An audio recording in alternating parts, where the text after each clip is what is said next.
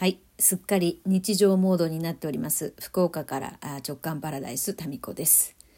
えー、25日の土曜日に福岡を出発して神戸26日神戸モダン建築大人の遠足で27日は仙台に行って、えー仙台の夜クラブ JK, あ JK 塾3期の同期会そして28日は仙台観光で夜福岡に戻ってまいりました。はい濃厚な4日間ですが、えーこの4日間の間にですね次男の通う小学校の中でインフルエンザが大流行しまして次男はですね学級閉鎖で今下でオンライン授業を受けております。はい、そしてもうお母さんもう後ろ映るけんその格好でうろちょろしないでっていうことで洗濯物を干そうとそこをですね通らなきゃいけないんですよ次男の後ろでそれをですねすごい恥ずかしいみたいで。ちょっと面白いね次男も。あのオンラインのその後ろの背景でそこをですね映るところだけを彼なりにおしゃれな感じでクッションとかをですね並べてですねああれはだかっこつけですね。長男は全くそういうのを気にしてなかったんですけど次男はですねその一角を私がいつも喋っている隅っこのとこですよ。そこにクッションを置いてですねえなんかおしゃれに見えるように工夫してました。面白いですね。まあそんな風にオンライン授業でえーっと今月いっぱいだから明日までオンライン授業らしいですよ。学級閉鎖となっております。そして、えー、と長男の弁当が今日から始まりましてで昨日の夜はですねヨッシーのいびきで安眠ならずということでまあこれがですね石松家の日常だなと思いましたね。今までこの3泊ですかえらい静かにね、えーゆっくりできたんですよ。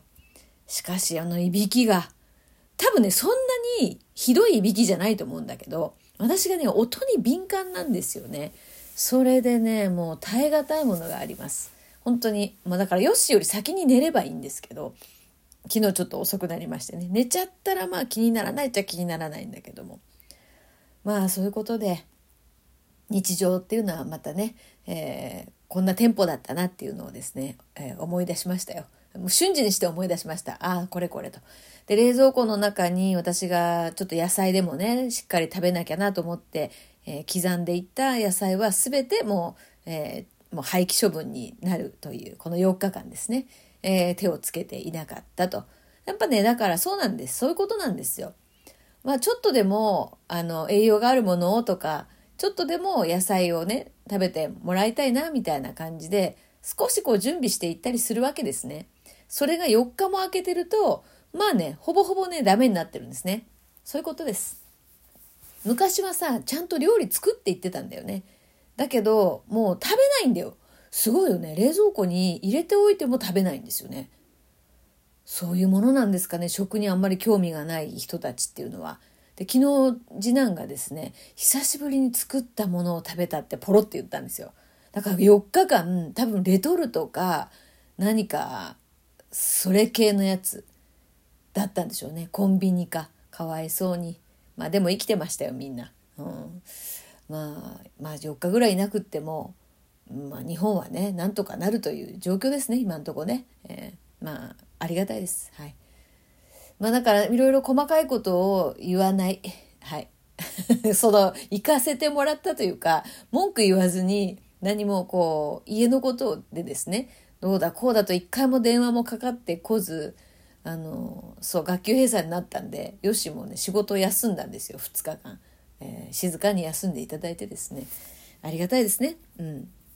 だけどあのせっかく私が寄せ植えをして、えー玄関が華やかになってたパンジーと、えーあれはパンジーとビオラメインの寄せ植えですね。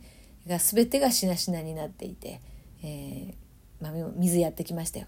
水やり洗濯しそして冷蔵庫の残念なものを廃棄しということで、えーこう1時間半ぐらい過ぎましたね。そういうことです。はい。まあねもうそういうことを気にしないとだからもう気にしないしもう一切の準備をしていかないっていうこれがもうお互いのためですよねまあ私がだからいないと、まあ、ヨッシー的にはその普段食べないものを食べることができるチャンスだったりするんですよ。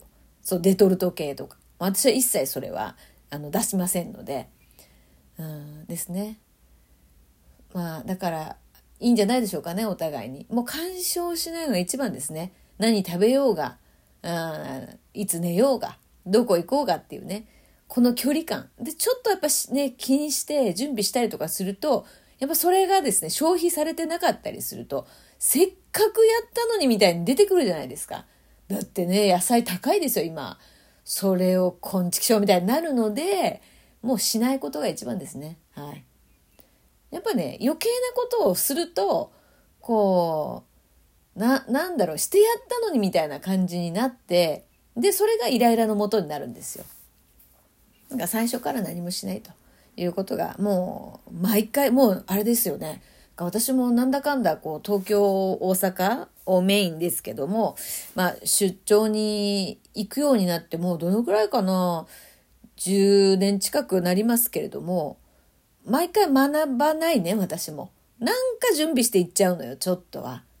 それでまず賞味期限切れたりとかして、何もみたいになるんですよね。もう一切もうやらない。もうこれ、もう書いとこう、手帳に。出張の時に一切のことはやらない。でまあ、あと、やっぱあれだね、次男と長男に、あのまあ、長男はちょっとあんまり興味ないかもしれませんけど、次男に、あの、少しずつ自分で何か食事を準備するのを教えていかなきゃいけないですね。まあ、興味がある子に伝授していく。まあ、伝授するっていうほどのものじゃないんですけど、基本的なことをですね、伝えておくって。まあ、やっぱね、60超えると無理だね。うん。まあ、この衣食住のセンスというか、衣食住への興味ですよね。これがね、ないんですよ。そうそう。そもそもないんですよね。まあだから、だからこそ、まあこれがいい悪いかっていうと、私から見ると悪いんですけど、私から見ると悪いんだけど、まあ、そのいい悪いはないじゃないですか。で、その衣食住への興味関心が薄いからこそ、NGO でですね、僻地医療とかに携わることができるわけですよ。だってさ、もう、本当に銃弾が飛び交ってるようなとこで医療活動をしてたわけですから、で、やっぱ一緒に行ったね、その、まあ、医療従事者の方とか、ちょっとやっぱ精神に異常をきたしてしまった方とかもいるみたいなんですよ。まあ多分そっちの方が大半でしょうね。なんだけどそこで別にその、まあ何事もないって言ったらそんなことはないかもしれませんけど、さすがにね、円形脱毛症にはなったみたいですね。まあ、円形脱毛症になったぐらいで帰ってこれるっていうのは、やっぱり衣食住へのこだわりがそんなにないからですよね。うん。だって、布団もさ、別に床の上でもなん、なんら異常なく眠れるわけですよ。で、食べ物も、もう何にも、私も出した料理で今まで一回も文句言ったことないんですよね。だからそのレベル感ですよ。その戦地で食べられるものに比べたら、戦地で食べてたものに比べたら、これぐらいみたいな感じでしょうね。うん、まあ、なんで、まあ、服もね、一切の何も言いませんから、結婚した時に着てるものまだ着てますからね。で、まあ、あまりにもボロボロになったら私が勝手に捨てるっていうことは何回もありましたけど、まあ、その間私はもう何百着買いましたか。もう、そのパジャマとかそういうのも含めてですよ。トータルで。だって1年に、まあ、いろいろ、そう、部屋着とかも含めて、まあ、10着、10着以上買ってると思うけど、10着としても20年だったら200着ですよね。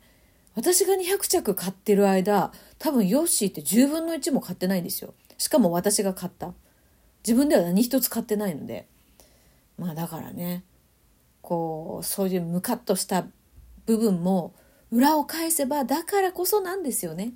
うんまあ、それを時々忘れるんですよ。私もやっぱり、あのそんなレトルトばっかりね、だったらちょっと体調悪くなっちゃうかなって思うから自分基準で準備していくんだけどまあまあ衣食住に全く興味がない人レベルからいくともうレトルトだろうが何だろうがもう食べられればいいんですよね多分ね。もうそのレベル感です、うん、だから何出しても美味しいっていう言いますもんね。本当に。まあありがたいですよね。まあ時にだからそれが頭にくるんですよ。何出しても美味しいっていうから。適当に出したものも美味しいっていうし一生懸命美味しく作ったものも同じテンションで美味しいっていう。だかあんまりこう あんまり考えない方がいいよね。本当に。気になってないんだから相手は。ね。私が気にしてるだけなんで。やっぱ日常と旅のギャップ。うん。このギャップがあるから旅が楽しいんだね。そうですよ。なんか旅行ってさあのあれですね。3食のことを気にしなくていいっていうのと何のしなければいけないことが何もないっていうのは、まあ、衣食住に関してですね。何もないっていうのは、まあ、これはとても非日常ですよね。主婦からすると、まあ、主婦らしい主婦はではないですけど衣食住のことから離れるっていうのが旅かもしんない。だからどっか遠いとこに行くとかじゃなくっても、まあそれも楽しいんだけど、まあなんなら県内でもいいんですよ。衣食住から離れる。衣食住のねば、せねばならないことから離れるっていうことが一番かな。まあそれぞれね、旅のどこが自分の旅の価値かっていうのはあると思うんだけど、まあ、一つはそこですよね。ねばならない衣食住のねばならないからの自分を解放すること、うん、そうですね。ということで、え、今日から日常モードです。